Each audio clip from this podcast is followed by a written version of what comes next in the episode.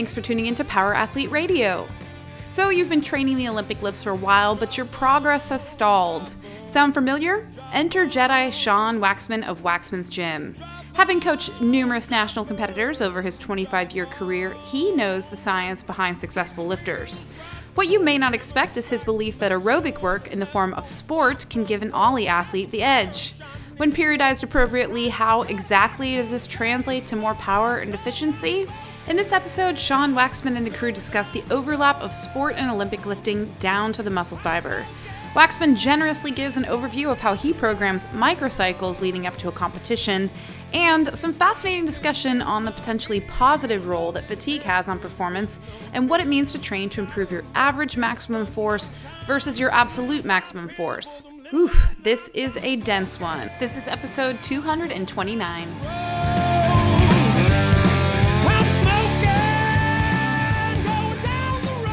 Power Athlete Nation, what is up? I won't do the was up.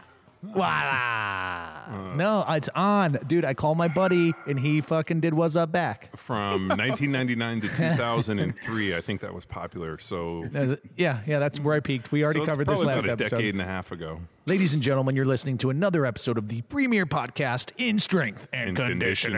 conditioning. So, public service announcements up front. Don't just hit that fucking 30 fast forward button. I know what you're thinking, people. Like, oh, here they go. Maybe there's going to be a surprise in this one. Maybe there's going to be a nugget. You could miss out. Don't hit the fast forward button. Don't do it. Let's talk about Power Athlete Symposium. 13 amazing speakers, three days, knowledge, alcohol.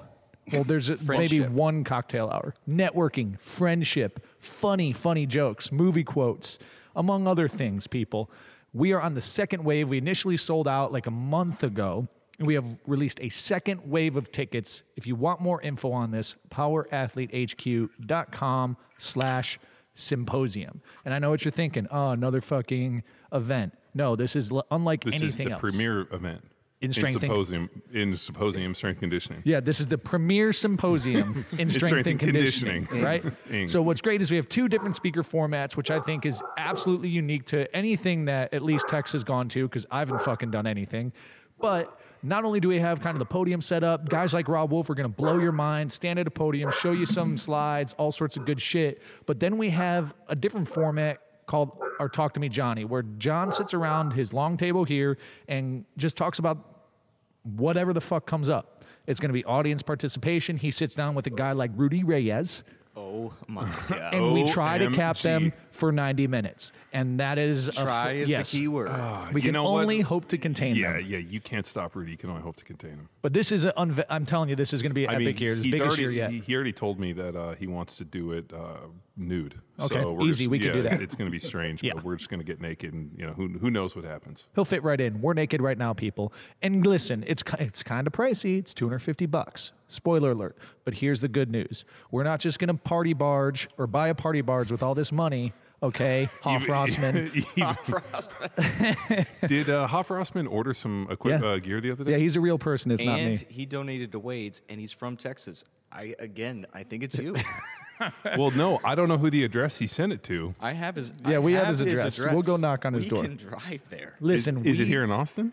Uh, No, it's Houston, I think. it's around Houston. Yeah. We digress, people. Who? Here's where the cash did- goes to. Did We you, are- Did, did you rent an apartment in Houston just, just to pull this thing off to take this a little bit It- farther? it is a PO box. No. You guys are going too far. You guys are setting up PO boxes around the globe so you can be like Hoff Rossman's in Thailand. Party barge. He's, party barge, Lake Austin. he rode his party barge from Lake Austin all the way to freaking Uh, Philippines. Listen, people, party barge bring thing. it back in. Oh. Here's the beautiful thing about this Power Athlete Symposium. Not only do you get to be a part of a, a, a huge network of coaches who are like minded, not only do you get to hear some world class speakers, the smartest folks in our Rolodex, but the investment that you make to get, enter into this deal, all proceeds are going to our 501c3 charity, Wade's Army, which is in the heat of our, uh, our, our fundraising cycle right now Yeah, with, 'cause- with shirt sales, right? Yeah, the, the shirts are, um, you know, in years past we had a kind of a big shirt drive leading up to Wade's Day, which is, uh, no, or sorry, uh, November 12th. 12th. 11 12. Yeah, 11, 12. And um, but th- this year we've changed up the format a little bit, so we're going to extend the shirts out a little bit just because we got a little bit of a late start. And uh, you know we're just looking to try to rally as much as we can and get as much uh, support and you know getting as many people wearing the shirts and uh, just doing some great fundraising for uh, the fight against pediatric cancer. And at the recording, we are 40 days out from Wade's Day. And so there is no hard deadline. Previous years, we had that hard deadline. Now we've set up an online shop. Yep. And it's continued. So- Streamlined, baby. yeah, so talk to people if you are interested. You are a gym owner, you are a gym member, you are a gym coach, and you're interested in running an event, whether it's Saturday, Sunday thing. We have a host page. So mm-hmm. click wadesarmy.org, go all the way down to the bottom, and you'll see a host page, and we'll send you a poster, banner, we'll send you information cards, and do whatever you can. But the most powerful tool that you have is you. Mm-hmm. So if you need information, Wade's Army Instagram. I post a fact every week. I highlight one of the children. We've tw- helped helped 12 families, so I highlight one family a week leading up to uh, Wade's Wade's Day, mm-hmm. and then highlight the trials. So we actually, over the past six years, this thing's been going on, have funded five phase one clinical trials. So that provides treatment for kids that would not otherwise have it. So we are using our power for good, but our power comes from you. So get involved. And here's the thing, right? I just I knew this fucking article was going to pop up in my feed, obviously because Google and Facebook and Instagram just track what I do and they feed me the And information you're I a want to hear. conspiracy theorist. Is, But is so- this, is, is I want to say thing? no, that's a different thing. Oh, okay. But uh, different network. there was something that popped up that's uh, some. I don't want to. I'll say mayor. Don't fucking quote me. Someone came out and said that relative to that, basically Red Cross did not fucking show up relative to the investments made into the Red Cross for Yes. Harvey, Um, so right? I, I think they raised, uh, well, not for Harvey, but I know in Puerto Rico, or sorry, not in Puerto Rico, in, in Haiti, they raised. Well, there was that, but then this came out about specifically Houston. Like, hey, they were there for a little bit, but they fucking there was no no presence there for when they needed them, right? So here's what I'm getting at. The frustrating part is I would definitely fucking donate to Red Cross if I knew that my financial contribution was going to a specific effort, right? But it, we don't know that. And listen, listen, Red Cross does amazing things. Don't fucking come at us with that shit.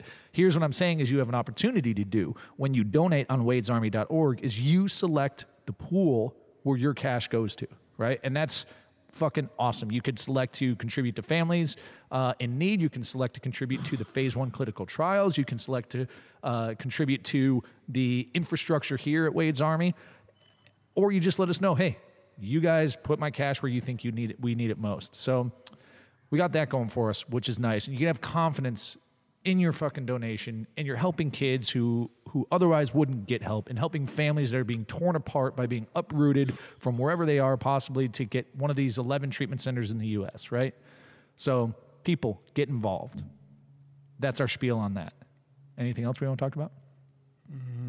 Well, um, after uh, having the block one, um, any thoughts or uh, ideas? I mean, I thought it'd be kind of neat to reflect a little bit back. You know, we've had a couple weeks since we obviously ran our first, you know, our, our methodology courses and culminated with our first block one.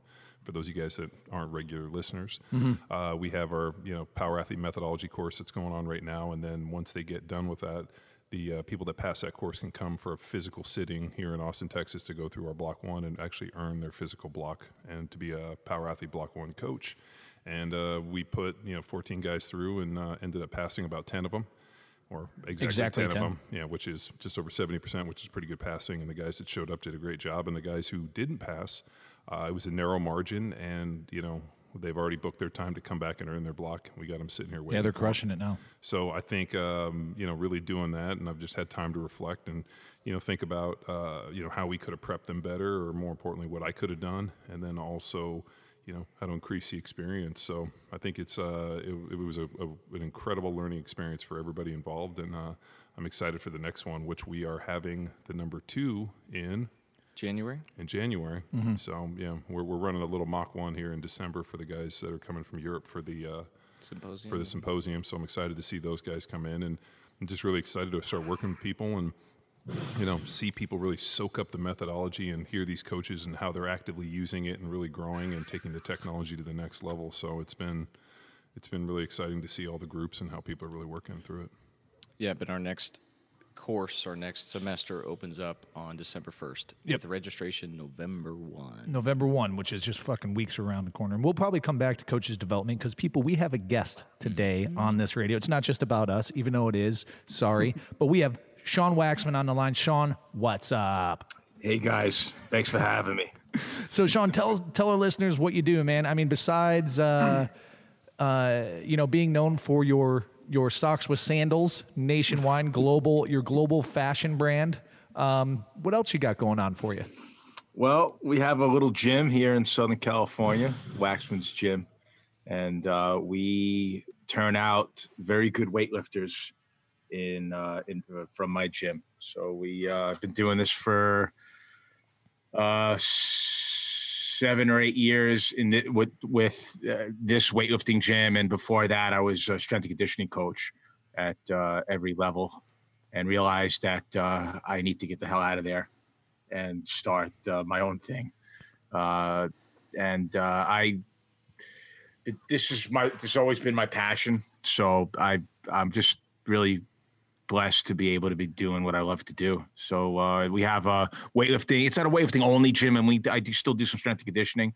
But the majority of people that come to come to us are coming to us to learn the snatch clean and jerk, either for uh, to improve their uh, in their CrossFit or to actually compete in weightlifting or just to embark on their fitness journey uh, with uh, weightlifting instead of their regular uh, some of the other options available to them. I should I, could I should say. Well, I mean, it's it's going to be a natural progression too, because we were talking a little bit about our methodology course and our block one. Uh, Yeah. We'll kind of b- bounce back to that, but when you start churning out legit athletes, you're going to have coaches who want to, you know, pop the hood and see what's going on and maybe learn, right? So, so we talked a little bit before the show about coaches development as well. How was that? Like, was that just a natural progression? Is something you knew you were going to get into from the start, or people just started knocking on the door and you're like, well, this guy seems fucking legit. Let's see uh, if we can't make this guy a better coach. Well, you know the the issue came to me when we were started get we were we were getting calls from gyms saying, "Hey, you know, we my coaching staff they're all using different methodologies, different ways of teaching athletes." And it was a problem for them. So that kind of hit hit my radar and we wanted to be able to create a method, a methodology that an entire coaching staff can can learn and everybody in the building can be on the same page. So we wanted to and this is not just with CrossFit gyms, it's with health clubs, it's with anybody that has a collection of coaches in which they teach clients. Uh, so we wanted to provide create a, a, a- an educational methodology that one organization can implement to all their coaches and have everybody on the same page. So that's what we've been doing for uh, over a year, and we've had some good success with it. Uh, we have uh, we have we just had one a few months ago, and um, it was it, it was great, and we it, we've gotten some really good feedback and uh, similar pass rate to what John had mentioned with his. And uh, uh, every time we're we're working it and tweaking it to make sure that we're providing uh, the, the best quality that we can provide to them. So it's we've it's a three day course. It's 15 hours. It's um, it's our methodology and it's a step by step process on how to get somebody to do snatch or clean and jerk and how to teach the snatch or clean and jerk with vocabulary and and and process and it's it's uh it's been eight years in development so Whoa. Well, uh, and and Sean knows this. I mean, I've seen so many people teach the snatch, clean, and jerk uh, poorly, um, and then really asking, like, I mean, it, and you know, and I know um, it's kind of it's kind of interesting. I mean, you, you know, usually the more complex people make it, uh, the less they seem to know. Like, uh, Yes. probably. Uh, you know, one of the greatest cues I got, like, and I'm I, I'm trying to even remember where I, uh, who told me, but it was a, a pretty high high level lifter made a point to me once. Uh, actually, I don't even think he was an American. Uh, made a point that uh, you just need to pull the bar longer. He's like most people don't pull the bar as long as they need to. Think about pulling Sounds as long Russian. as you can. I think it was a Russian guy that said it Yeah. to me, and uh, he said the point like, you know, the difference is is uh, you know nobody pulls the bar as long as they think they need to. So pull it a little bit longer, and um, you know, and that's why you know we started really teaching you know the power clean, power snatch, was because people were effectively always kind of you know, and I used to hear this shit all the time. It was like, oh, you're missing hip extension, you didn't get triple extension, and it was like people wanted to always throw these terms on. Right. It just looked like pull the bar as long as you can, and you know, catch it, you know, catch it in a good position. And then the other big one too was. Uh, you know, we always went back and forth with this idea, like, like how do you start? Do you start from the ground up, or do you teach it from the top Right. down? And I was always taught from the top down. You know, we taught, you know, like let me teach you bar path, and then go from the hang down to the knees, and and kind of go there because people seem to get this weird amnesia the minute the bar goes around their knees, and uh, you know that kind of deal. So it was it was pretty interesting, especially you know because we were taught one way. Um, uh, you know, Todd Rice, who was my strength coach in college, taught us, and he taught us one way. And then when I came out and got involved with the CrossFit, it was like I've never seen so many people teach this so many different ways, in, a, in just kind of Sure. an idea like I want to have my own little, put my own little spin on it. So I'm going to teach this way, and it just.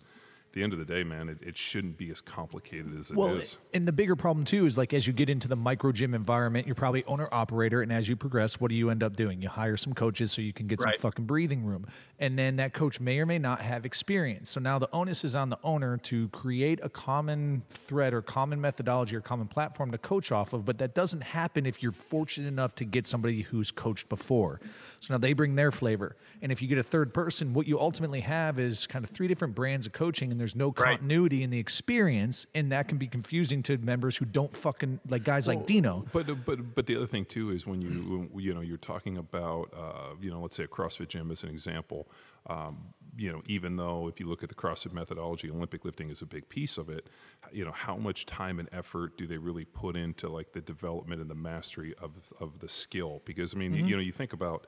Uh, I made the observation once that um, Olympic lifting is a really shitty way to get strong if you're if you're a weak person because you can't Or not a good Olympic or, lifter. or not a good Olympic lifter. Proficient, Now, right. now, if you're proficient, you know how to pull the bar, and your skill level's high. It's an incredible way to develop strength. But the problem is, is uh, you know, people don't necessarily get stronger Olympic lifting because their technique it becomes the limiting factor, Mm-hmm. and they don't want to necessarily put their ego and check their ego to the point where you're going to learn to pull the bar, and they're going to do the thousands of reps and uh, you know all the drills and skills that it takes to do it. People just want to load the bar up and just by any means necessary. Well, that's why you know, in in in in reasonable development, you know, in preparation, it's squatting, it's pressing, it's pulling, it's you know, it's it's all the basic strength training first. To to, to your point, John, to to build a base, and you know, be and I, I call anything that's not like a, a snatch or clean and jerk, uh, anything that's not that is I, don't mean static in meaning still. It's just not dynamic like a Yes. snatch or clean. So it's de- developing strength statically before you develop it dynamically is the key to to continuing your progress. Um, you can't because even with great athletes that are weak, they move well, they move fast, and they're powerful, and that's a that's going to hurt them in their development because they're throwing the bar around so quickly. Yet they don't have the uh, they don't have the strength to be able to support the weight in those positions. Well, that Yeah. all comes down to what I call tensile strength, which comes from you know steel. Like how strong is the steel? Yes. And I, I made this observation when I came to the CrossFit deal. I mean, you know, you think about um, you know we give the analogy so often about the samurai sword, how many times it's folded and how you know it's heated over a course of a number of days. And uh, when I came to the CrossFit thing, I mean, people were fairly strong and they moved fairly well, but they always really lacked all this kind of what I just referred to as tensile strength, like at the bottom of a squat and they always be like, ah, you know, like I, you know, I can't support the weight. You know, my back moves. Like, how come yours don't? And I'm like, because I've been doing this for fucking 20 years of my life. I've been under heavy loads. Like, but the only way that you can do that, like, you're never going to develop that tensile strength in five or six or even seven, you know, a, a, a year or even two. That takes Sure. Decades of doing this. Con- you know, uh, you know, Regularly. yeah, regularly. Right. And you know, and that's the only way. I mean, you, you got to heat it, you got to fold it, you got to cool it, and it's got to happen. And it can't happen overnight. and it's regular overload. So if you find yourself in an environment where it's just submaximal repeated reps to get fucking sizzly and lay down on the floor, and every eight to twelve days you do a strength workout, then you're that's going to prolong how long it takes to actually build the rigidity at those maximal loads. So when you go balls to the wall on a, the how violent a pull is through the Olympic lift, I'm told, okay, you need that rigidity, that tensile strength to actually be proficient, right? So it's just this like self defeating fucking prophecy if you're not moving heavy weights. Well, you also think too. I mean, one of the greatest ways to develop that tensile strength is with eccentric loads. Mm-hmm. So, I mm-hmm. mean, if if you're not doing any type of heavy type movements that are, you know, because if you think, I mean, and Sean, we could probably argue the finer points of this, but I would say that the uh, for a, a, a lifter there is a reduced, not nearly as high uh, eccentric component of the Olympic lifts, and probably if it is, you're not doing it right. Um, you know, so you think about like uh, you know, yeah, they're doing snatch, clean, and jerk, but are they doing all like you know? Because I I count everything in, in, Olympic lifting that's not snatch, clean, and jerk as accessory. So squatting's mm-hmm. accessory, front. I mean, all, all that stuff's Absolutely. accessory. I agree one hundred percent. So I mean, I remember like years ago, Burgener and I were sitting there and we were talking about some Olympic lifting programming. I was showing him, and he was getting rid of all this stuff, and it ended up looking like just snatch, clean, and jerk. And I was like, "Where's all the accessory stuff?" And he's like, "Oh, well, you know, these guys need technique." And I'm like, "Dude." I disagree. Like, yeah, they need technique, but you can't develop the skill of technique out of cohesion or kind of like out of balance with developing their accessory strength type work. So and I agree 100%. I mean, I have 100 and I, I, I choose from a pool of 138 exercises roughly. 136 of them are not the snatch or clean and jerk. yeah. So, you know, and the majority of the training, especially early in the training year, uh, in the training cycle, is mostly not snatch and clean and jerk. Yeah. So when you say early in the training cycle, do you mean like adoption, early in adopting the well like a, a, weightlifting deal, or is that just kind of quad? Yeah, he probably works on like the like most, and, and I'm not going to put words in his mouth, but like most Olympic lifters kind of work on this kind of quad thing where mm-hmm. it's like, hey, you know, and even if you're not training for the Olympics, like the idea of like worlds or you know, and I'm sure you even do yeah. this with with your lower level athletes, like you know this event's coming up and you might not compete in it but we're still going to put you to get you ready for the training cycle Yes, yeah, because it's it's better to organize training that way because if you have a whole team uh, peaking around the same time, or at least most of the team, it makes the the, the design of the training design uh, a little bit easier to implement because you're not doing two or three totally different uh, uh, uh programs. You know, it's a similar template, uh, and you can make changes based on the athlete. With my elite with my athletes, I have uh, athletes getting ready for worlds. They're on a totally different. You know, they're at a totally different level, so the, the training is going to be totally different. But uh, and you know, it's what's funny too is Olympic lifting. You know, like they, um, I always laugh. It's because it's it, you know it's an individual sport, but yet they train. You know, there's such a team mentality because you almost need a team of people. Yeah, mutual accountability. well, mutual accountability, but shared suffering.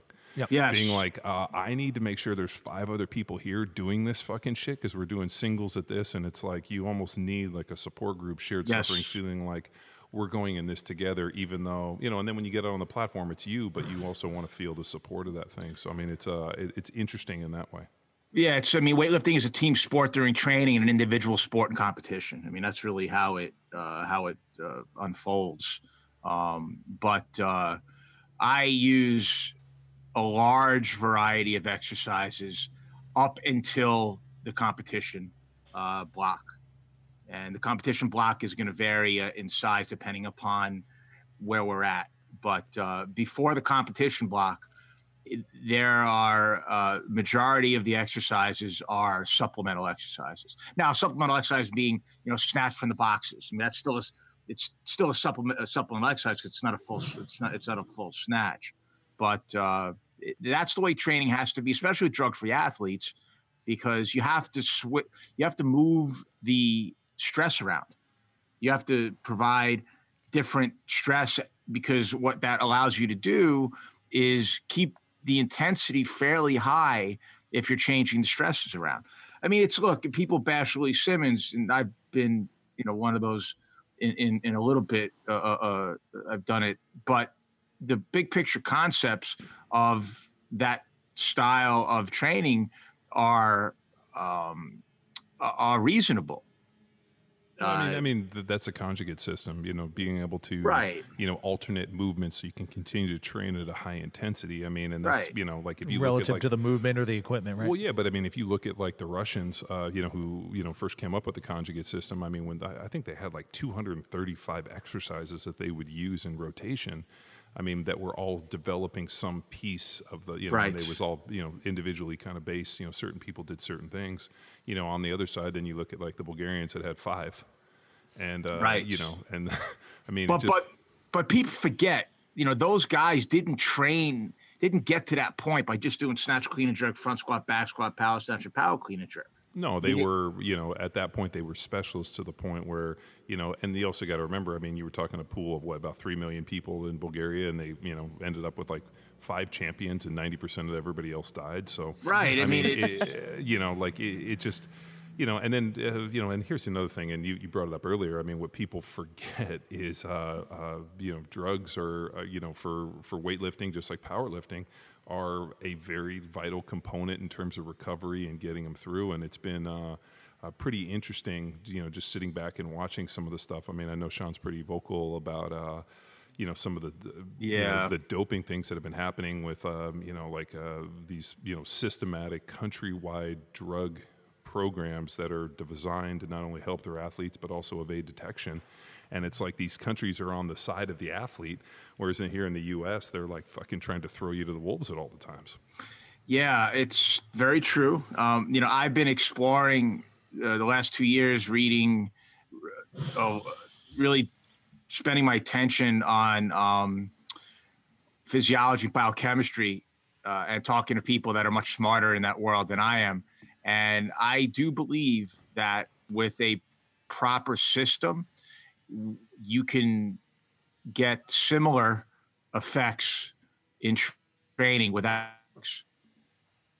that how we look at the training structure needs to change uh, because everything that we know uh, comes from a, a longitudinal uh, research that was done on athletes that were taking drugs.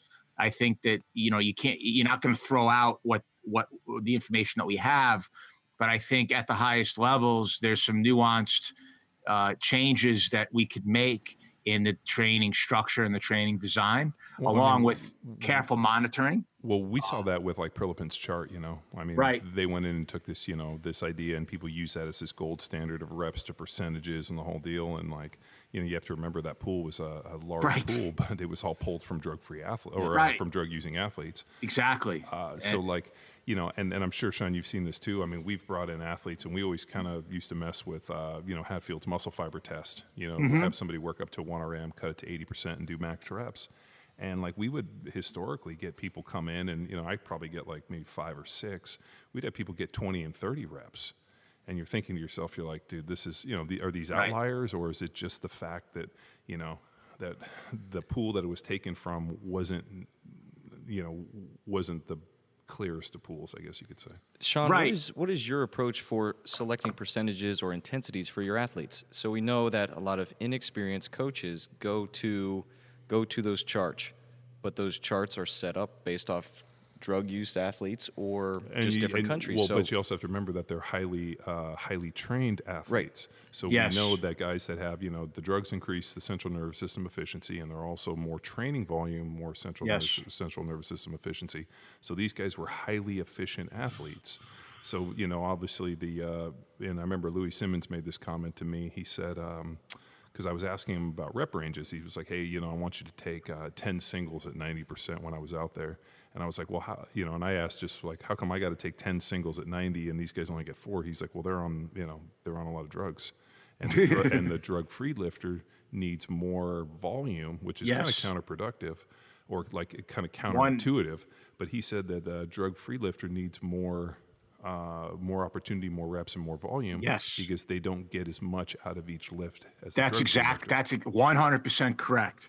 One hundred percent correct. So to, to your to your point, your question is, so eh, when you start an athlete, um, when they train, the most important thing, the most important thing for every exercise is you have to establish a uh, an understanding of what the the rhythm and the tempo uh, and the the the actual um, technique of the lift should look like.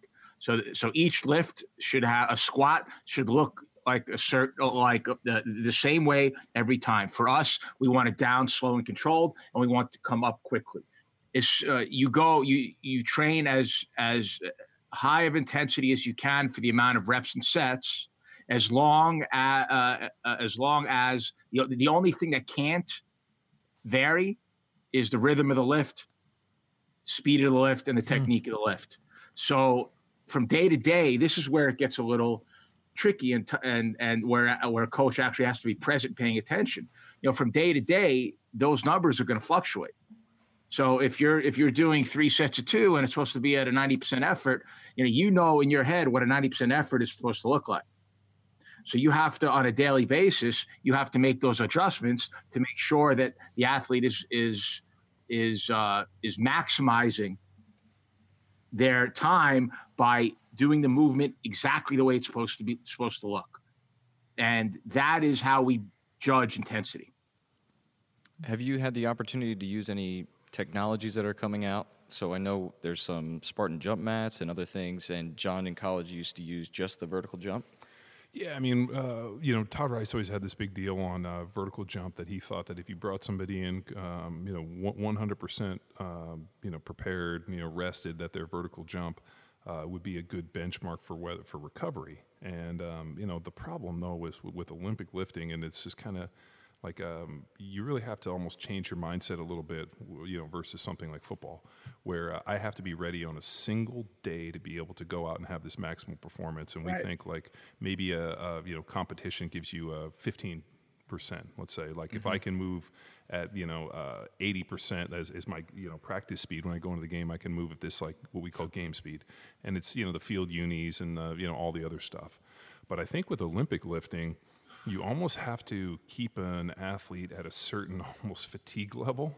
Yes. Uh, where like they do like a high, you know, and if you ever watch a you know high level Olympic lifters, I mean those guys are doing singles and some you know they'll cut volume, but they don't cut intensity going into certain you know going into their Yes. uh, uh, their meets, and the reason being is that they almost like need kind of I guess it's a, a more I guess more like a plateau more than a, sp- a spike because if they spike too much, then then uh, all of a sudden it messes up the speed, it messes up the progression, and it messes up what they kind of do. And uh, Sean's talking about like a rhythm, and uh, you can watch like I mean I, I love watching Olympic lifting, especially in during the Olympics. Uh, you watch the guys that almost like on the first one like they're a little too excited or they. Uh, a little too fresh and they over pull the bar and it messes up their timing and they miss the jerk or it bounces too much on them. And it's always like when they come back after they've settled in and they get back into their rhythm that it all of a sudden starts looking better and they do better. Yeah, I mean it's right, and and and and to your point, one of the other benefits of making sure everything is perfect is that there is no other uh, movement pattern in their brain uh, other than perfect. So mm-hmm. when they are unconscious out on the platform, and when they have to draw from their unconscious to to to lift this heavy weight, there's only one uh, pattern they're drawing from, and that's this perfect pattern that they've practiced thousands of times before. So there's a, there's a there's other benefits to doing it perfectly, and you know if you're eh, eh, other than the very general preparation, you know, when you start getting into special preparation blocks, you know, you, you're using uh, movements that will mimic in some way the snatch or the clean and jerk. Uh, so the, if you're not perfect in those movements, then you're practicing a part of the snatch or clean and jerk incorrectly. So it's really important uh, when when you're in the you know like in general preparation when you're running and jumping that's different.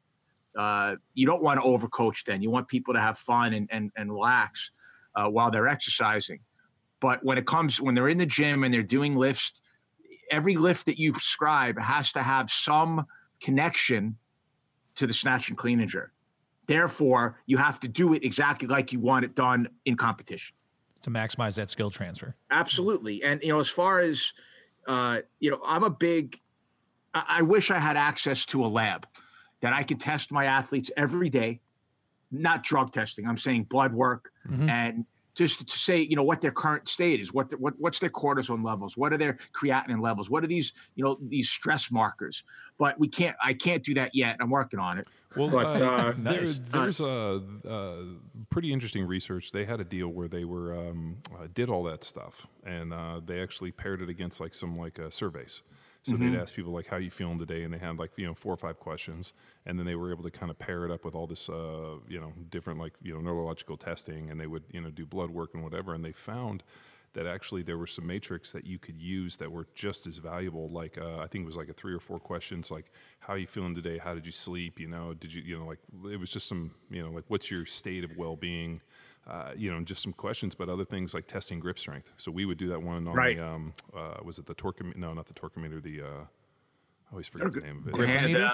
the, the uh, uh, not ergometer, Yeah, it's, um, fuck.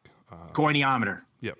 So we'd go in and, and we had tested, uh, you know, when we were fresh, what, you know, uh, the amount of force that you can develop, um, you know, and that's a great sign of central nervous system efficiency and also how, you know, how willing you are to train. Uh, and then the other one was the vertical jump.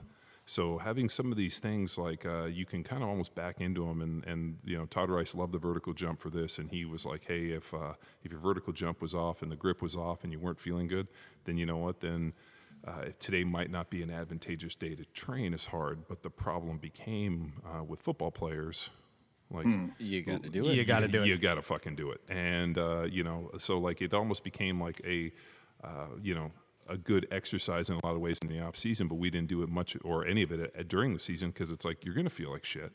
You, but Well, you know what? You got to find. right. You got to you got to dig deep, and there's there's no way to peak for something that comes every seven days. Whereas you know, for you guys that are uh, Sure. you know doing.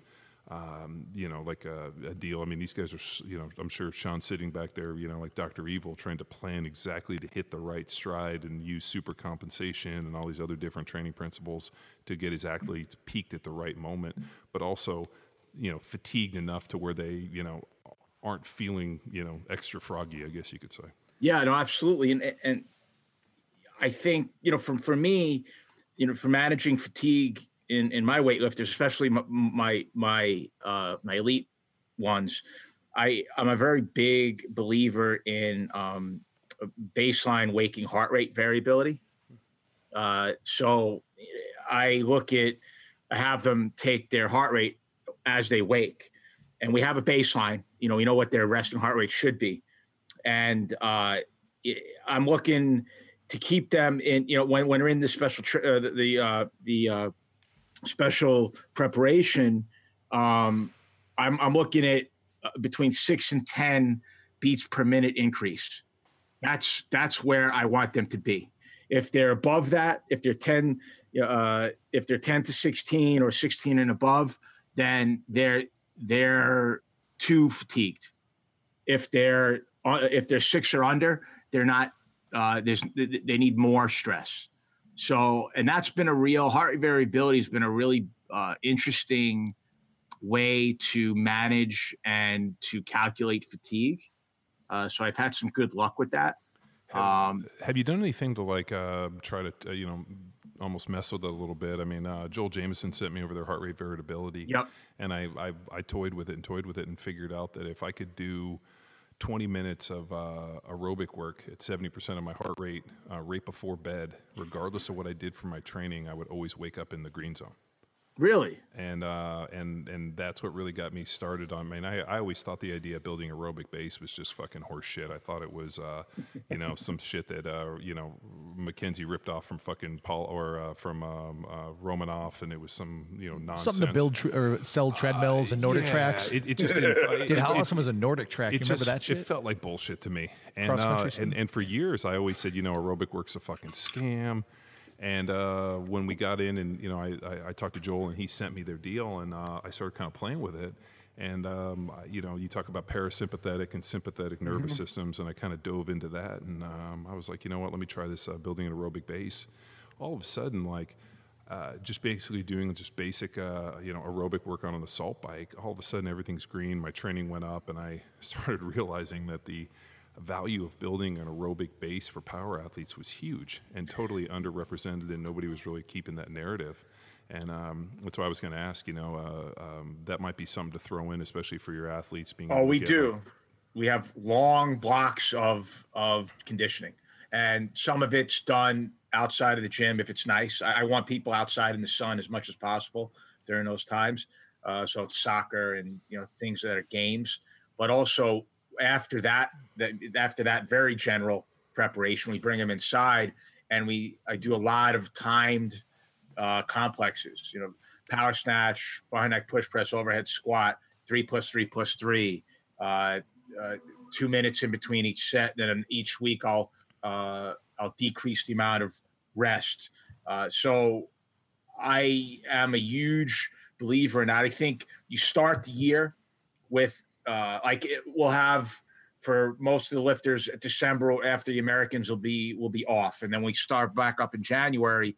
We'll depending upon what meets people are getting ready for, you know, we'll do four to six weeks of that, and then we'll uh, and during the training blocks uh, subsequent to that, we'll do timed. I'll do timed rest with uh, squatting and snatching and clean and jerks to to to keep that conditioning. And then in the middle of the year, I'll do another short uh, general preparation block of of conditioning. It's it's it's conditioning. It just looks like well, I mean, Sean, I guess uh, have you noticed? There's no doubt that the training itself, you know, just based off the stimulus of the rep schemes and loads, and uh, you know, these guys are proficient with this movement pattern, is very dominant in kind of that that CNS, right? Yes. So, um, do you notice that letting those guys go out and use it in the wild, let's say soccer or some open nonlinear sport that has lateral movement, rotational movement, sprinting at maximal velocities, these types of things allow them to continually kind of progress and uh, and keep that sponge uh, soakable, so to speak. Like Yeah. it, it helps elevate that that movement efficiency so that they can it kind of tra- lens they work off one another, right? Absolutely. You have to include different movements in the training. You know, you have to, it can't be just up and down. But people get romanticized with it, right? And they, that's all they want to fucking do. Well, it's they- they'll never be great, and that's fine. We'll beat them all the time. I don't have a problem with that. but it's yeah. I mean, just because you're weightlifting, just because it's snatch or clean and jerk, doesn't mean that it's not that, you're not an athlete and you're not athletic. Mhm. You know, you have to be athletic and you have to train athletically. Other than snatch or clean and jerk, you have to go out and play basketball and soccer, and you have to run and jump and throw shit. And So what you're so we're saying- saying is that uh, that I mean, and th- this is pretty interesting.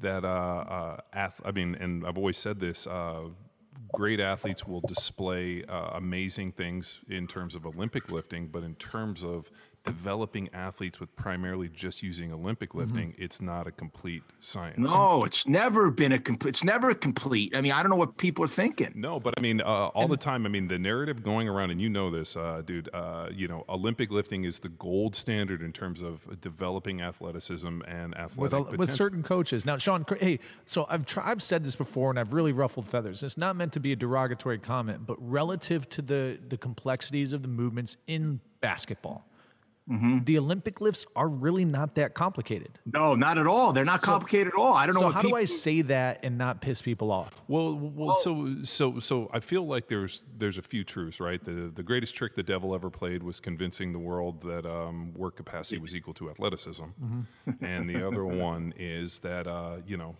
you have to move your feet in terms of like you just can't like you know stay in a you know and you do move your feet you know slightly in Olympic lifting you know from a pulling to a squatting position. But I mean, in terms of like moving in space, if you're just in a you know straight up and down something that you can do in a doorway, you're not developing and unlocking uh, unlocking athletic potential in the way Right. in which we understand it to be. So it's like uh, Olympic lifting is an incredible way to display. It's a know- highly technical pattern, yeah. I mean, and, but and- relatively simple. well, yeah, I mean, it- you know, you take a look at um, who who's the guy who uh, works with Burgener, who teaches uh, uh, Chad Vaughn had uh, like a club foot, and is you know went on to be a high level Olympic lifter and whatever. And when, when we were rapping about it, he's like, I, I, "This is what I had to do. I couldn't play a ton of sports at a high level because of you know uh, you know this you know how the you know the way I was born, but very proficient Olympic lifter. Yeah. So I think that um, if when I as a strength and conditioning coach when I when I was, I think I look at uh, strength and conditioning as a pie, and there's uh, or or a, a big rocks. what Big kind rocks. of pie are we talking? Like an apple pie, a cherry pie, pumpkin pie? Do not Hair let pie. it be pecan. Bavarian No, cream. it's a it's a hair pie. It's uh, um, I'm in. Delicious. um uh, better yet it's uh it's a it, it- it's an empty jar with a box full of all different kind uh, size rocks and i think that um uh, olympic weightlifting uh, are the biggest rocks and i think if you're going to fill that jar most efficiently you you you fill it with first the the olympic lifts and then i think that i don't think you train athleticism in the weight room I think you improve athletic qualities, strength, power, rate of force development.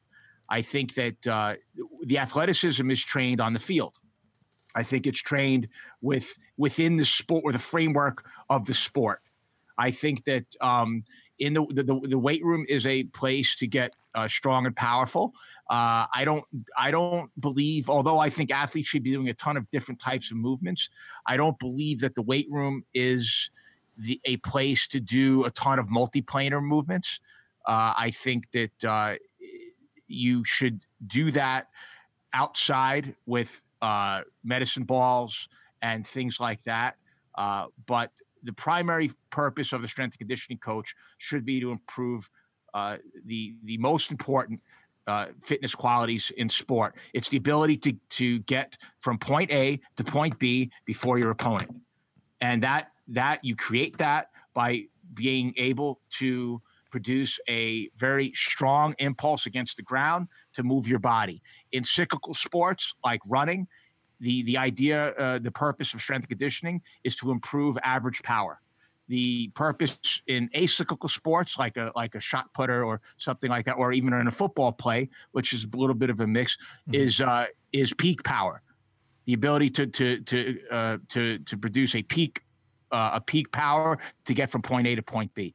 So it very simply, you're either you're either improving average power or you're produce, you're improving peak power. That's the big picture goal for a strength conditioning coach. How you do that, what your methodology is, that's up to you.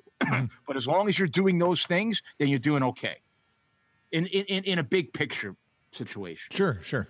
Well, that, I mean, that goes back to like when we were uh, working with the Training Peaks guys. Them talking about the you know the power average meter. power, yeah, the power meter and developing average power being the gold standard for those guys, you know, doing endurance events. Mm-hmm. Which Absolutely. cycling is the Yeah. pinnacle cyclical Yes. sport. yeah. But Yeah? I mean, do you but, get it? Because it's cycling, but- cyclical. but then Tex, you- I'm looking at you, Tex. Ooh, I'm an idiot. but then you look at something like football, and he, you know, used, uh, you know, peak. Uh, I think of like uh, max velocity. You know, I mean, because Yes. I've, uh, you know, you think about you know power, but I think about you know the ability to move faster in every way than your opponent, and do it over and over and again. then be able to do it over and over again, and uh, you know, which goes back to this idea, like you talked about earlier, about you know special preparation. You know, and and I, I, I kind of always skinned it like uh, anything you can do within the walls of the gym is general preparation, uh, except for a sport like Olympic lifting, where Right. actually the sport is something you do in the gym because it's you know the Mm-hmm. And the CrossFit, too. Well, well, the training really is the competition in football. Right. Like you know, we train within the, the confines of a gym, and it's like there's no footballs. We're not working this. When we step out, that gets into your you know special preparation, your SPP, and uh, that's why you know I've always and you guys know this. I mean, one of my personal pet peeves is uh, people that do you know put up signs or hey you know start selling sports specific training Yeah. and they're like, but it's in the gym. And I'm like, well, if you're doing, are you a coach? Are you, you know, t- like how you train football players? Are you teaching them how to block and tackle and whatever? They're like, no, uh, we're doing sport specific training in the gym because we're doing ladders. But what if we put a safety squat bar on a guy's back and he's a lineman and we had him do like run his his zone steps and everything with like 225? Would that be sport Is he specific? wearing a helmet? yes. But no jock strap. Because I've tested it. Which part? The no helmet or the jockstrap? Yeah. Yeah. Uh, well, the Both. jockstrap has like a face mask, uh, but like that, you know, and and that's where it just goes to show that people are using buzzwords that they don't know and they don't understand. Right. This this is a topic I wanted to get into, Sean, as well, because you you're an expert, and I just recommended a book to Luke, uh, "The Death of Expertise," and there's one excerpt uh, highlighted, and I know a lot of Olympic sport coaches, like Olympic lifting sport coaches, they feel this. So the quote here: "Knowing things is not the same as understanding them. Comprehension is not the same thing as analysis." Exper- expertise is not a parlor game played with factoids.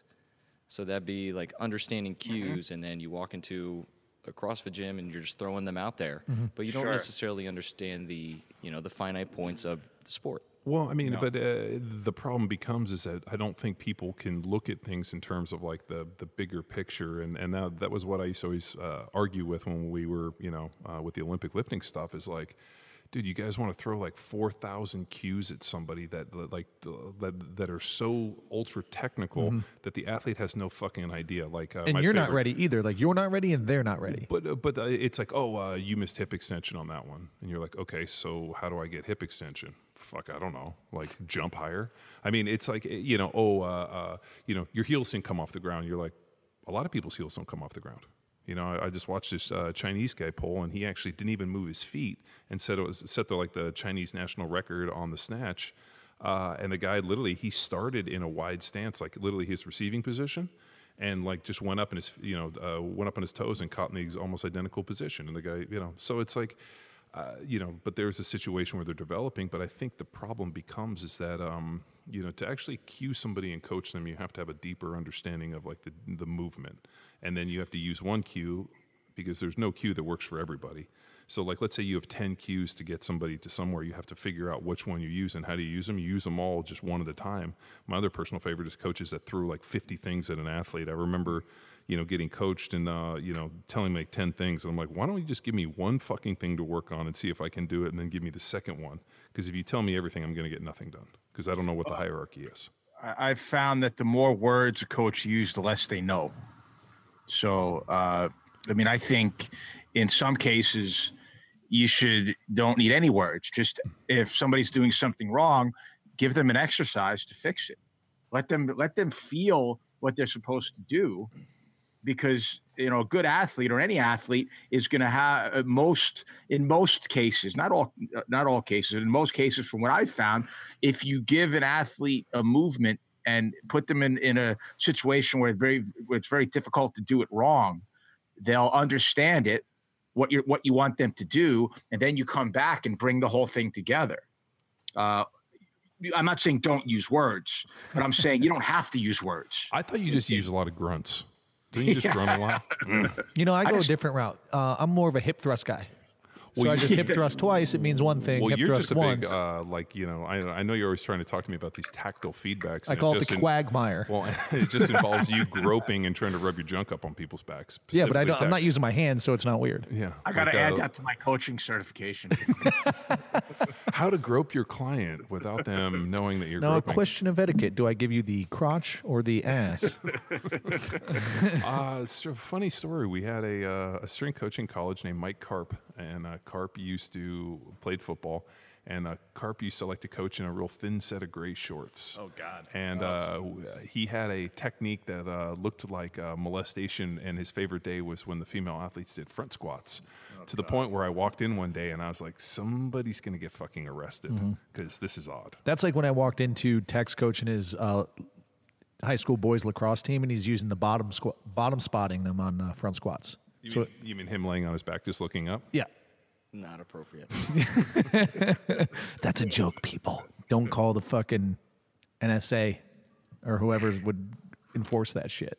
So, hey, Sean, I got a question for you. Yeah. So we were talking about this with uh, some of our other coaches, and uh, listen, spoiler alert, people, I'm not like an Olympic lifting coach here, and I don't really know anything. Well, you know, there's two types of people. There's people that Olympic lift, and there's Olympic lifters. Uh-huh. And Sean's an Luke Olympic doesn't lifter. do either. I don't do. I literally don't do either. No, but Sean. So we talk about uh, when because within the the paradigm of our methodology, the maximal effort sprinting is is paramount in terms of training uh, and then training the mechanics behind that and kind of the idea that there's this kind of bell curve some kind of best practices right? We want aggressive knee drive. We want to maintain dorsiflexion. We want to have nice um, parasagittal arm swing cheek to cheek you know? And then you just kind of after that the over time the athlete will develop their own sprinting technique that works optimally for them.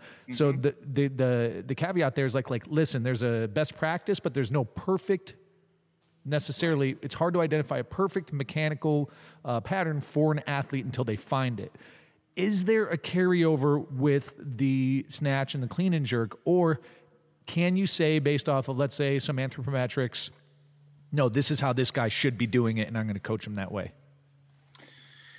It's a good question, and uh, so I, I think that there are certain um, there are certain things from a mechanical standpoint that you that that almost uh, nearly all athletes uh, are going to have in common.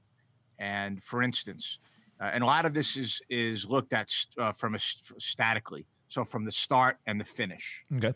So in the start, we we have to put the athlete into a position that optimizes their ability to use their legs to break the inertia of the barbell from the floor. In order to do that, what you want is, and these are general terms. Okay. So uh, the barbell is going to be over the middle of the foot. The shoulders, where the deltoid tendon is, is going to be over the middle uh, uh, of the bar. The arms uh, are going to be uh, internally rotated. The chest is going to be up. The balance is going to be over the middle of the foot. Uh, notice I didn't mention anything about hip height. Uh, the, the the other thing that has to happen is the the uh, the elbow uh, the knees are going to be slightly in front of the elbows in most cases, especially in the snatch. So there's no mention of hip height. There's no mention of other things. This is a position that is going to allow the, the, the athlete to use their legs to move the barbell. Mhm. Some people's hip is going to be higher, some are going to be lower. In the finish positions, you know, we want a position where the uh, where the middle of the barbell is over the top of the traps, which is over the hips, which is in the base of support, which is anywhere between where the big toe goes into the foot and the calc and, and the uh, and the medial malleolus. So that's your base of support.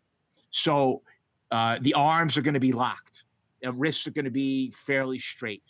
So with you know anything other than that, you know people are going to develop uh, might develop differently.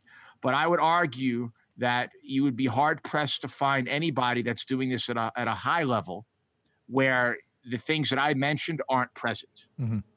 So within that, what happens in the process of moving the barbell from the starting position to the receiving position, you're going to see some uh, some slight technical differences for sure, but you're not going to see large variations in the things that I discussed. Does that make sense? Well, I mean, Landmarks. uh, like, uh, don't the Chinese kind of do that? I mean, they have one technique and then they search for people that uh, fit within their their parameters of kind of anthropometrical me- ratios. Like they're looking for a specific Yeah. for their style, but that happens when you have a huge population of people. Uh, that, that- that- a huge homogeneous population. Oh yeah, I mean that's a good one too. you can you can do that but even with the chinese they're still doing the things that i mentioned. They're you know the, the starting positions are the same.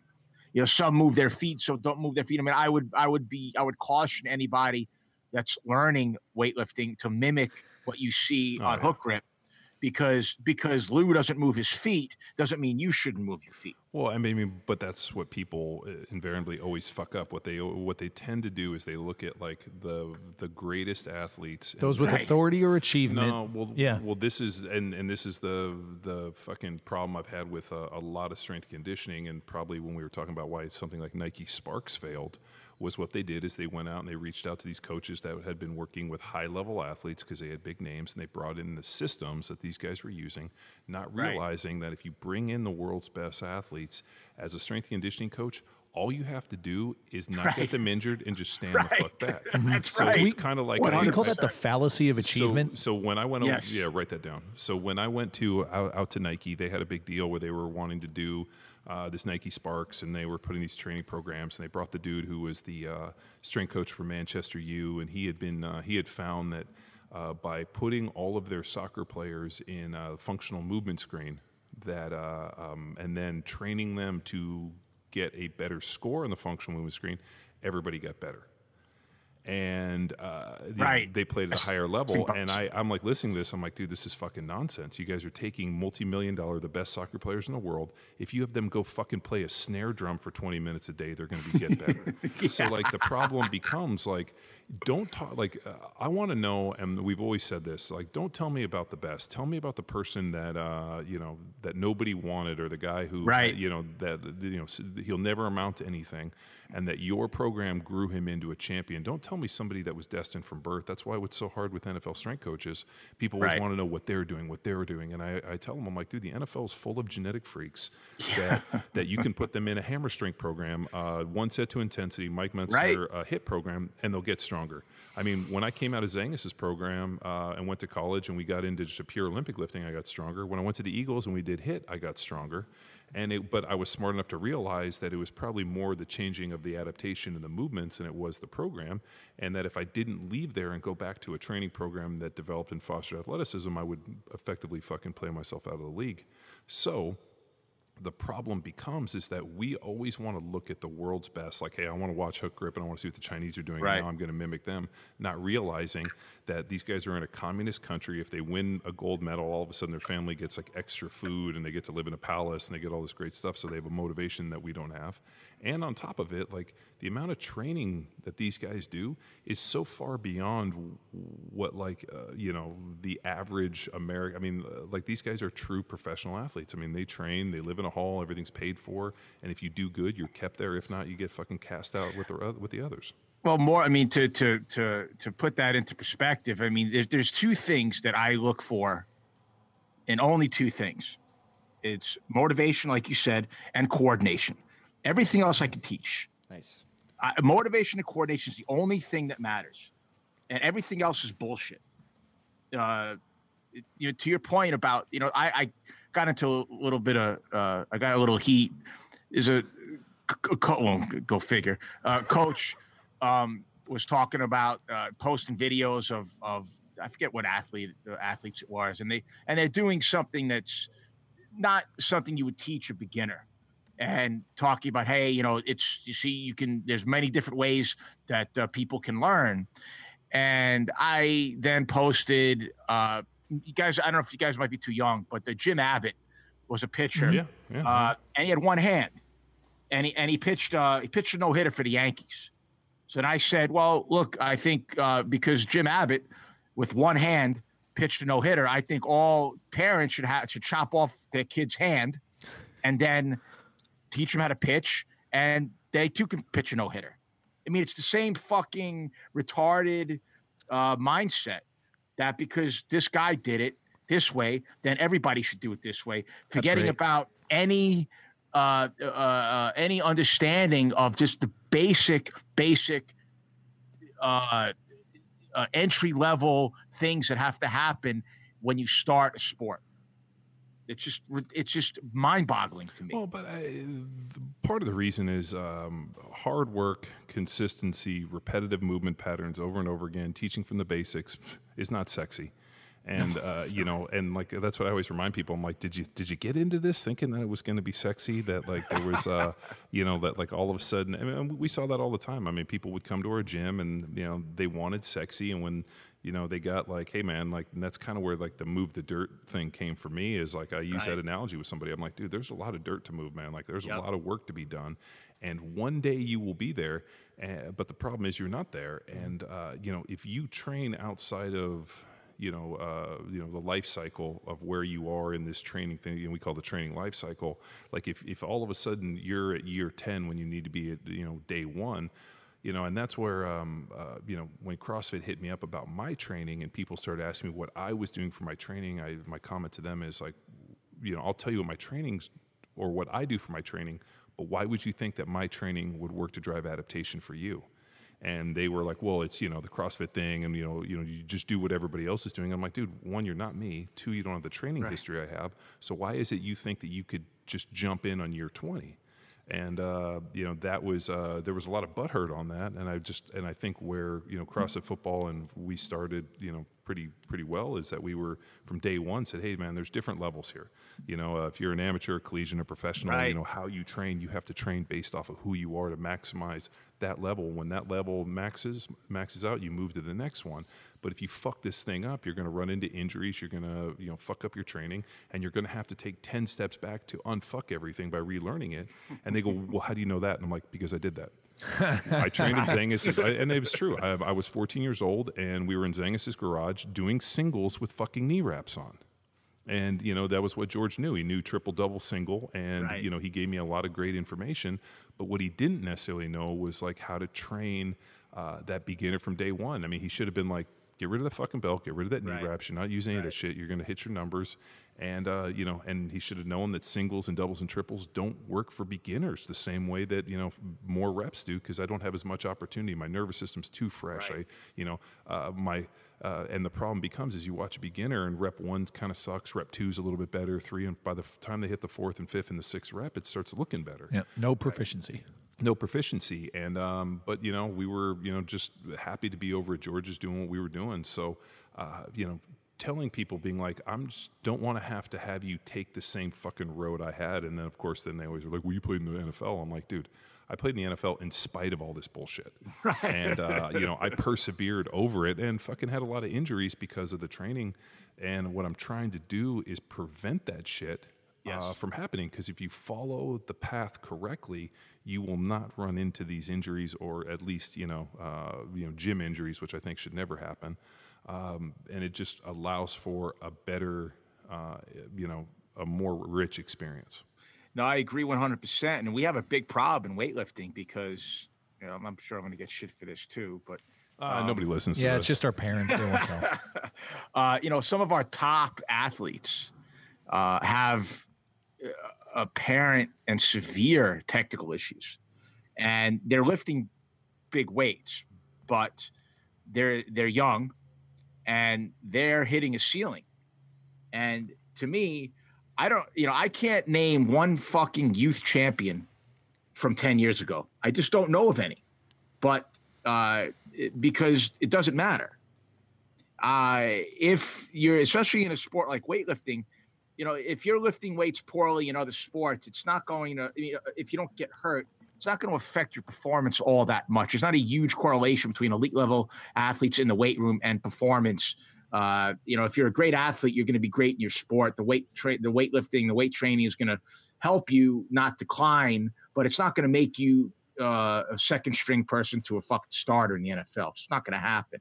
But in weightlifting, when you you know, like we mentioned, the, the the lifting is the thing, and if you're not doing it right, at some point, your talent is not going to be enough to overcome those mistakes, and we're seeing that in some of our top lifters, where they are just, you know, they might be the most talented person that walks on that stage, but they're never going to beat the other people because phys- they can't. You can't overcome physics.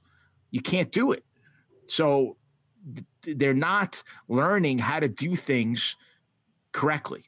And it's a big fucking problem in weightlifting. Uh, and it comes from not, it it comes from not doing the things that you did, John. I mean, you had some, as a coach, you have these experiences and then you constantly evaluate and you pick from it what you, what's valuable. Like, like, you know, the Bruce Lee did with, with Jeet Kune Do.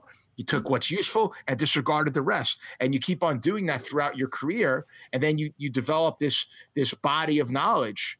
And then you, you keep on applying it and you figure out the best ways to apply it. You keep on refining that. You don't have coaches that are doing that. Hmm, we have There- coaches there- that are getting these talented guys and they're doing whatever and they're not paying attention. They're refusing help because these kids are doing well. But what happens when they stop doing well? What happens when they get to the senior level and they shit the bed? You know, now we have now weightlifting has a problem because they're putting all their eggs in in, in these guys' baskets and they're not going to get the fruits of it down the road because these kids are never going to develop. And it's a big fucking problem. I don't know what I, I I don't know what you can do about it. There's a similar story um, back in 2007, and this is from Sports Gene, the book. And uh, Yes, Donald Thomas book. was a high jumper. So the dude had natural ability, but his technique was shit. So they just rode his natural ability, became a world champion, but never won an Olympic medal because he Right. never improved. Right. It just was a peak. Great. Yeah, Yeah. exactly right. So it, similar similar respect, athletes are they come to these coaches amazing ability, but they're they're not coachable. They're not coordinated. I would say coachability is coordination. Well, I mean, think, think about how many, and, and I know this is going to blow people's minds. Uh, I, I can think of how many guys that I know that were coming out of high school that I got recruited by that came. I mean, geez, I, I can think of Brandon Willis at Cal that ran a 10 300 as a senior in high school. So you have kids that are running around 10 second flat, 10 1, 10 2, 10 300s, which is fucking blazing speed. I mean, you're thinking 20 years ago, you were pretty much a contender in, in the, World you know, in, in the, you know, in, you know, for a gold medal. You know, now these guys are running, you know, nine sevens and, Right. you know, uh, Usain Bolt running nine sixes, but, uh, you know, and change. But, um, uh, you know, you have a kid coming in, and the hilarious part, or not, it's fucking more sad when I say laughable, it's more tragic. But like these guys would come to college and they would come working and you know run and they wouldn't be able to improve their speed. So they'd already like kind of either maxed out their natural ability and then to be able to shave that time off it you know it comes down to technique and uh, conditioning and you know movement and the ability to you know maintain posture and position through you know longer than they than they did before. And, and I guess desire right? You got to fuck and it's probably going to take a bigger fight to do it so you got to have the fucking guts to go through it. Yeah and and you know here you are at 18 and you're realizing like okay, so I run a 10-3 at 18, and to run 10 flat or, or under is going to take me roughly eight to 10 years, which, you know, a lot of people are like, I, I don't want to invest a decade of my life to shave, you know, a few tenths of a second off of 100 meters. But that becomes the idea of like the mastery, the dedication. That's, that's the reason that only one guy gets to hold up a gold medal. And the problem comes down to, uh, you know, coaches are so quick to like want to raise somebody's hand and be like, oh, he's good, it's me you know, and, and maybe this is, you know, goes back right. to like, uh, you know, I never could do it. So now I found somebody. So this is my piece of, uh, you know, this opportunity. When at the end of the day, like, uh, as a coach, sometimes you have to realize, like, I've taken this athlete as far as I can. Now I need to find somebody else that can take them the rest of the way. Right. And um, you know, and there's no shame in that. I mean, I, I I know for athletes I've worked with, I'm like, I got nothing else for you. You got to go find somebody else you got to find somebody that can do more than me because this is what I'm good at, and now you're as good as uh, for what my skill is. Now you have to go, and you know that happened with Chyna Cho. I mean, you know, I worked with Chyna and you know fixed her knee and rehabbed her and got her to the point where she could move and be competitive.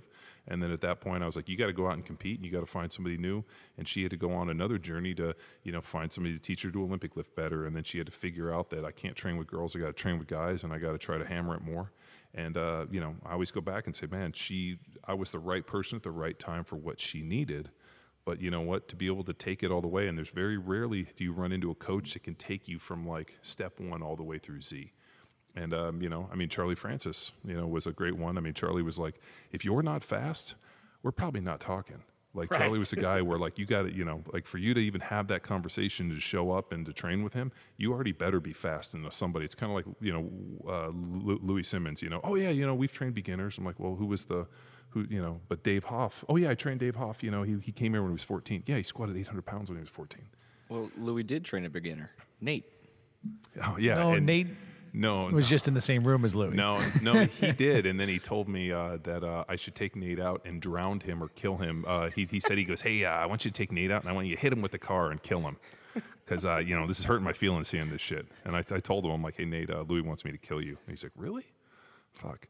But um, uh, you know, there's a situation where you know, unless you're pretty close to squatting a grand or you know something like that, you're not training at Westside Barbell. Like there's a you know a guy who gets you to a point and then sends you off to that. I'm sure there's you know, I mean, I've, I've seen some uh, some terrible Olympic lifting, and I'm thinking to myself, you know, the guy probably took this athlete as far as he can, and now he has to go somewhere else. And I think that's the athlete's journey, as you know. I mean, Jesus, uh, Sean, I'm sure you've seen all walks of life, and you've had people that have, you know, say, hey, you know, you need to go see Waxman. I've done all of I can, and I think that's to me that's a that's a true coach you know somebody who can realize their limitations and then be able to push or you know have somebody continue to move on to progress I'm with you 100%. I do it all the time. I mean, I, I, I there are, are therapeutic things that I don't pretend to be an expert in. Uh, and I have a team of people that I refer my athletes to uh, because that's what you do. Um, I'm not my I'm not so my ego isn't such that I need to keep my athletes under a tight leash and don't let them get experience in other with other folks uh, because that's it's not then it becomes about you the, the coach not about the athlete. And uh, i just i agree with you 100% john. I think that um, ego is a terrible thing for a coach to not be able to keep in check.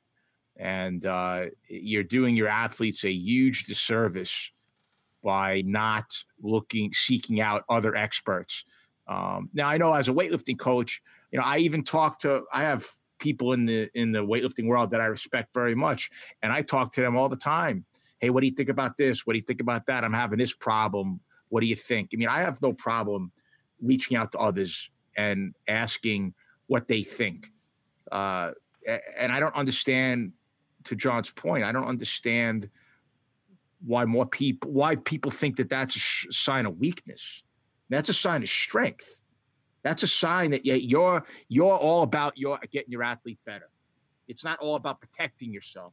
It's about getting your athlete better. So I don't I don't understand that small-minded thinking, but we have a lot of it in our sport. And most I think a lot of sports probably but uh, in weightlifting especially. It's, well, it's, I mean, I mean, it isn't the idea that everybody wants to be considered the expert, and if you tip your hat and send somebody to to do something, I mean, I also think too that that comes with age. I mean, you know, all, all, of a sudden, you know, your ego to the point of like, you know, it's not about me. It's a, it's about you know getting an athlete to perform at the highest level. And uh, you know, for me, I, uh, you know, I just want the you know the person to have the best experience and to be able to maximize their potential. And, and if I'm not the guy, then I'm not the guy, and we got to go find the guy. And uh, but you know, there also comes back to um, you know, I had pretty good success in terms of athlete, you know, in terms of sports, and I think for people that might not have have, have had good success, maybe they guard it a little bit more. Like this is my chance. I mean, if you you know, shit, my favorite was uh, my brother. You know, coaches my nephew's uh, baseball team, and seeing how fucking rabid these parents are and like you know they're talking to my brother and they're fucking yelling and how like emotionally invested they are and i remember my brother you know it, i don't know if you ever met my brothers but they both uh, played college football and you know played at a high level. And, uh, and i remember my brother eddie being like i don't think any of these motherfuckers ever played a sport.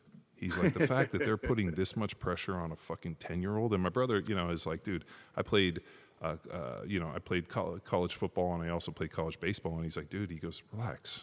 Like there's you know let these kids have fun. Like this is important right. because they'll you know and he the day i was there he even said to one of the parents he's like uh, let your kid have fun because one day it's not going to be fun. And the guy was like, "Well, what do you mean?" He's like, "Go talk to my brother over there that played in the NFL for a decade about how fun sports are when all you know one day." And, and, and, so the guy was like, "Oh, your brother played." And I, I talked to the dude. I'm like, "Dude, there's a day where all of a sudden it's not about fun anymore. It's about you know making a living or fucking ego or all yeah, your future, things. right? And your future.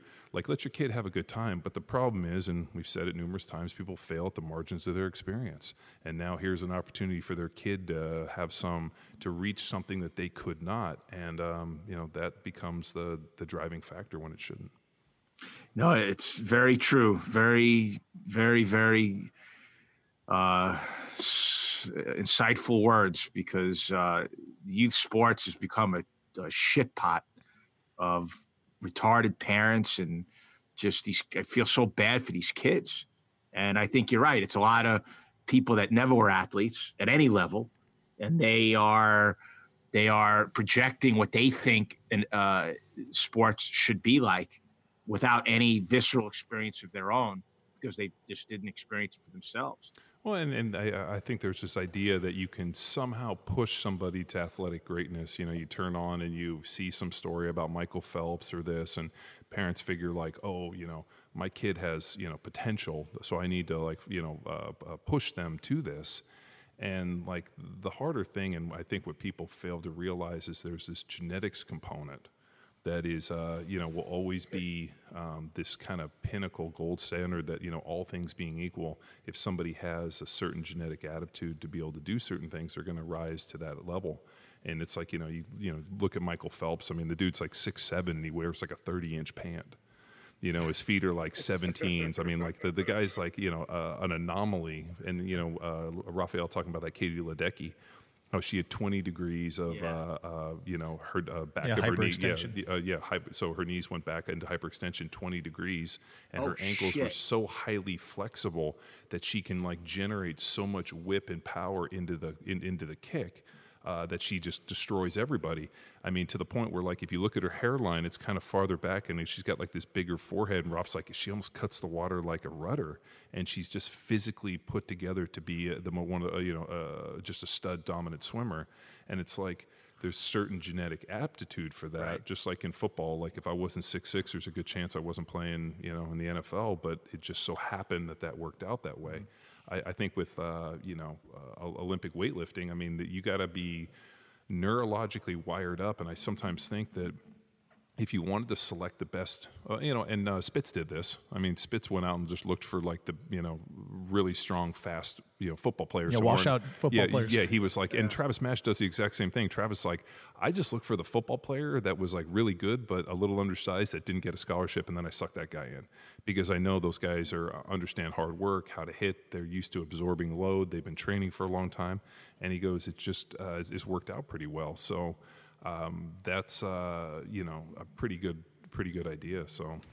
Uh, I, I'm a big believer in uh, um, you can't make chicken salad out of chicken shit, and uh, I think people have to remember that when they're looking yeah. at uh, developing athletes. You know, you should you should uh, uh, you should uh, gauge your expectation based off of that. Um, I think that will will get you very far, but it's not going to win you a gold medal as an individual. as an individual. Yeah, I don't know. Team sports, there's a bigger margin. for- Different. yeah, different. There's always the room. There's always room for the five foot eight guy that just goes balls out and might not be the most talented. there's always there's always a spot for him. You know, no. Well, actually, Thanks- actually, thanks, Actually, actually, actually, there's not because we had a conversation about this this morning. Because uh, Tex, you know, uh, he was Take the uh, early flight home. Yeah, there was five line, or sorry, there was uh, five middle or five linebackers, and Tex was number five. And uh, yeah. So I found an outlet, lacrosse. but uh, here's the thing: the coach even said, like, you train hard, you bust your ass, and you're a hard worker. Eh, But you're not any good. But uh, by default, just hard work should be able to get you there, right? Not Yeah. necessarily. No, But It- No, I can't. No, I mean you got to have some. I mean you have to have you have to have something. You can't mm-hmm. just. Be a Did you like to hit? yeah, but that's what allowed me to have success in lacrosse. So I found my skill set, a sport that allowed me to. or was it just a much shallower pool? Playing with. cro- semantics? Hey, listen, John. Say tomato, tomato. I wasn't freaking playing at Georgetown or anything. Ah, you did play. Yeah, I'll get a guy like. No, I I mean, I coached know I'm pulling out. Oh, I thought you. Oh, you played at St. Mary's. No, I played against St. Mary's. I went to Marymount University D3. Ooh, that's right. Okay, S- Marymount. Yeah. I think. Oh, okay. What were you saying, Sean? Sorry. So, saying sorry like about you, you'll get a guy like Don Beebe.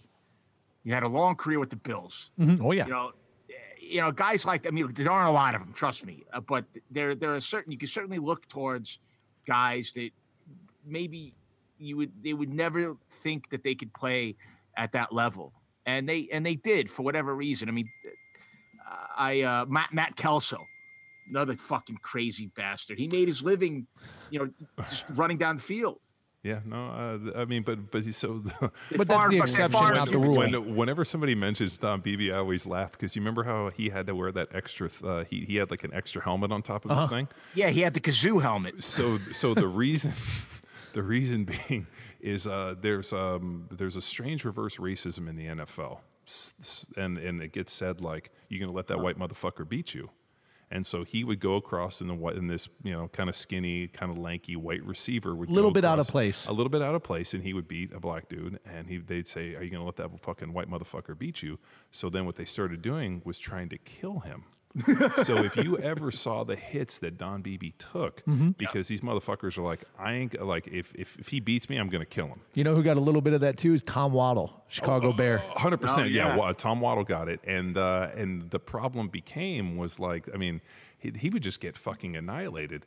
But then all of a sudden, on the other side, then you got like a dude like Chuck Cecil or Right. Timmy Hauck, who you know was Chuck Cecil's apprentice, uh, you know, in death. And all of a sudden, you have you know Timmy Hauck, who would just fucking murder people. I mean, he ended uh, Michael Irvin's career on the vet that day. I mean, fucking hit him, and he would like kind of dive sideways like a Scud missile and just fuck people up. But like good that's yeah, that's the uh, reverse racism. I mean, I, I used to hear that shit all the time. Be like, oh, you're gonna let that white motherfucker beat you? And uh, I look over and be like, first of all, I just fucking whooped your ass, and two, who the fuck are you talking about? You know, and like that type of. But I mean, that shit used to happen. So you get put. I mean, that goes down to the bounty thing, right? Like that. Uh, it, it's a fucking cruel world. That NFL. I mean, I'm told. You know, I don't know from a- experience. There, there's a lot of pride out there, and especially when a dude's got like three babies, mamas, and like six fucking kids on child support, and he's trying to fucking make sure the repo man don't try to come and take his Benz. Uh, uh, motherfuckers start killing each other for some Mm-hmm. money. Yeah, it's fucking rough. It's a lot like uh, this flag football league I used to play in in Bolingbrook, Illinois. no, it's uh, it, it, it like I uh, people ask me, they're like, "Do you miss it?" I'm like, "Yeah, it was a great. It was it, wa- it was uh, some of the most fun I, I I ever had." And they were like, "Why is that?" I'm like, "Because I got paid an exorbitant amount of money just to fucking kill people."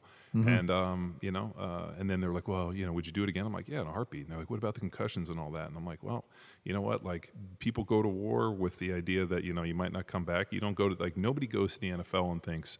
Wow, I'm going to do this job for 10 years and come out unscathed. Sure. And um, you know, like, uh, and I think, um, you know, if they think that, then they're fucking living in fantasy land. Like, how would you think that you're using your body as a batting ram? But unfortunately, when you have somebody who's extremely nefarious, like the NFL, hiding information, like, oh, we know that, uh, you know, all those repeated hits to your head are, are you know, should be classified and more importantly dealt with wrong uh, differently, then I think that becomes something when all of a sudden information's kept from you. You provide everybody the information and let them be able Well, to make. their it's not only that; it's provide the information and fucking follow up on the treatment you promise, right? Well, yeah, and uh, don't make it 100%. impossible to fucking get. Yeah, and, and fucking make these arduous processes that go through, Mm-hmm. but also like realizing things like, hey, uh, uh, the worst thing you can do to, to an athlete after they've had some form of brain trauma is glucose. Mm-hmm. So then after every game, they're shoving Gatorade in your fucking hand, and all of a sudden I'm like, dude, this Gatorade makes me feel sick. I ain't fucking ever drinking it. Right. And now all of a sudden you think about, you know, uh, all these years later that, you know, pumping people full of sugar when you're fucking beating their head in, into each other might not have been the best protocol, but sure as hell nobody's going to talk about that. John, just I, I hate to. What is? I, I'm unfamiliar with the with the connection between glucose and brain trauma. Ooh, baby. Oh, uh, so there's a, uh if you can do a little bit of PubMed searching, um, will. If, you know, if like you look at like protocols for a, acute brain trauma, Hold on, like uh, like down. Hold on. concussions and things like that, the one thing they don't do is give glucose. Let me. And, uh, uh, I, and you don't have to get into it. I'll look it up. I don't. And know. also, Sean, we had uh this came up with I think with Ken Ford, Yeah, didn't it? yeah, yeah. So Ken Ford, who was, if you want to just, if you're a podcast guy, uh, he was on our deal and we talked a bit about it, and he got into some of the nuts and bolts behind Yeah, it. We'll it- get an you know, episode real quick. like like neurotransmitters and uh, uh, All right. you know blood sugar and uh, insulin and just being a bunch of different you know 129. key Mm-hmm. Uh, for you know dealing. And then you get into a situation where now you have chronic brain trauma and you're you know chronically dosing these things uh, to the point where I never drank the Gatorade. I just drink water because uh, it always made me like feel you know legs heavy and just kind of cognitively I didn't feel as quick as I should and uh, you know that piece. But you know the other one too. Um, I pretty much historically always ate a pretty low carb, almost ketogenic diet, and did ketogenic diets at, at many points in my uh, NFL career. And I think that in itself was very beneficial. So. Uh, but you know, here's the thing. Like, um, I got contacted by a university to help them create a, uh post concussion protocol for their athletes uh, based off of some of the you know the podcasts and the different things. And the biggest one I talked about was like if you want to increase the health of your athletes in terms of a post you know after big collisions or whatnot, like just really limit the amount of Gatorade and sugar that they consume. And um, you know, and they were you know, and that was the biggest one I talked about. So the other one too, I think. Uh, uh, the opiates, you know, you know, taking guys on a lot of painkillers, um, whether or not it's the numbing effect or just that the opiates mess with the, the brain chemistry, and then all of a sudden now you're putting it under massive amounts of stress. Uh, you know, the other one is making sure people are sleeping, um, you know, so any means necessary. So like CPAPs or, uh, you know, and when we talk about sleep, like natural sleep, not dosing people with Ambien because that leads to more problems. But um, you know, just being able to put that thing. The other thing too is uh, creatine.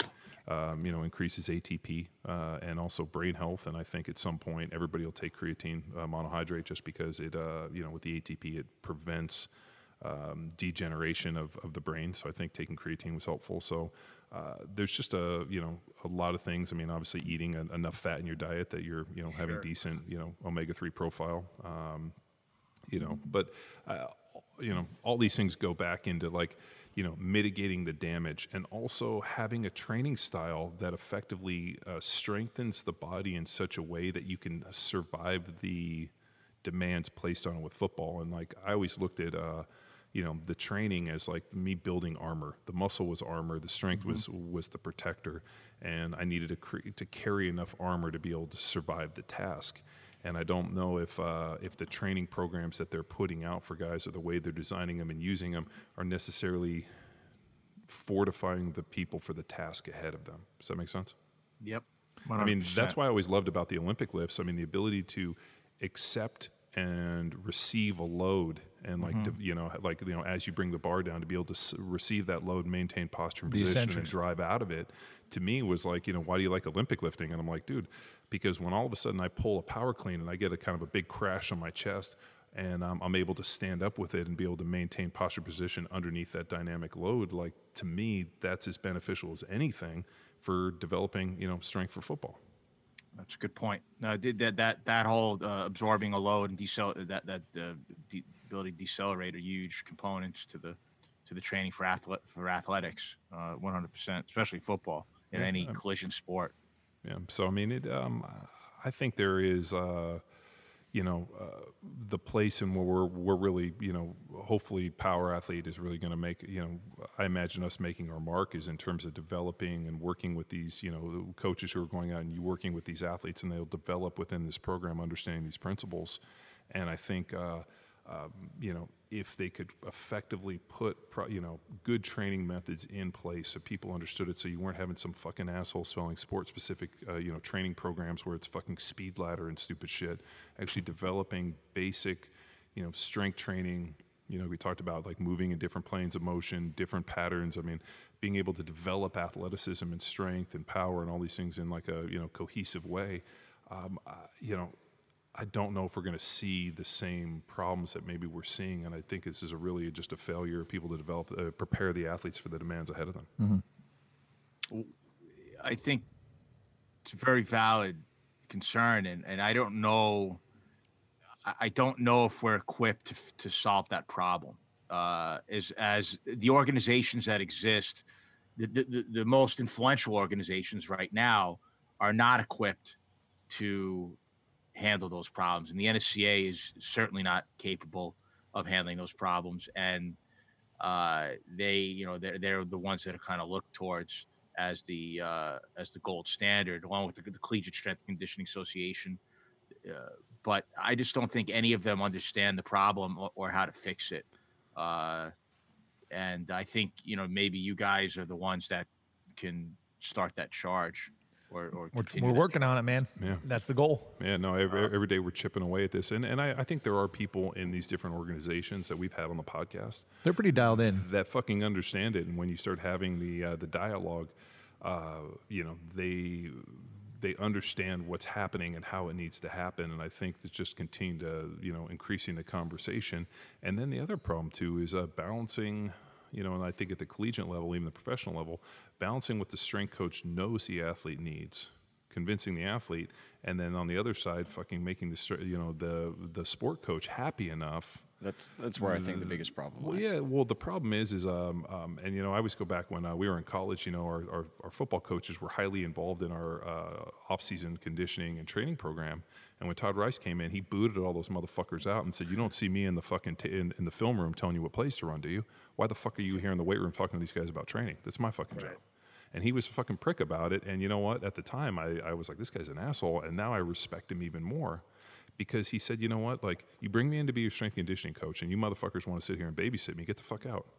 And uh, to me, um, the day that you can get the sport coach out of the weight room and let uh, let the the professionals go in and you know and and do the job they need and say, hey, you know, it's not about it's not about these numbers. It's about the performance on the field. So why don't you let me do this job and then you tell me how they're performing and then we'll make tweaks. Me just doing some training and you telling me that hey, these they need to hit these numbers is bullshit, like you saw at Texas, and that's why they fucking got fired. And the, also another challenge, um, and I hope the organizations can attack it. There's this mix of experience. So if you are a Division One football team, you want to bring in a Division One football player because they have the experience at that level. So then the challenge becomes educating As a coach. As a coach, then the challenge becomes educating that individual that, who has the athletic experience to be able to manage these athletes appropriately. Now it's time for you to empower your performance. Please forgive the abrupt end to this episode as we mistakenly cut the recording short, but I assure you, you did not miss any significant goodies. If you want to follow Sean Waxman on Instagram, you can follow him at Waxman's Gym or by heading to www.waxmansgym.com for more details on his coach's development course. Until next time, bye!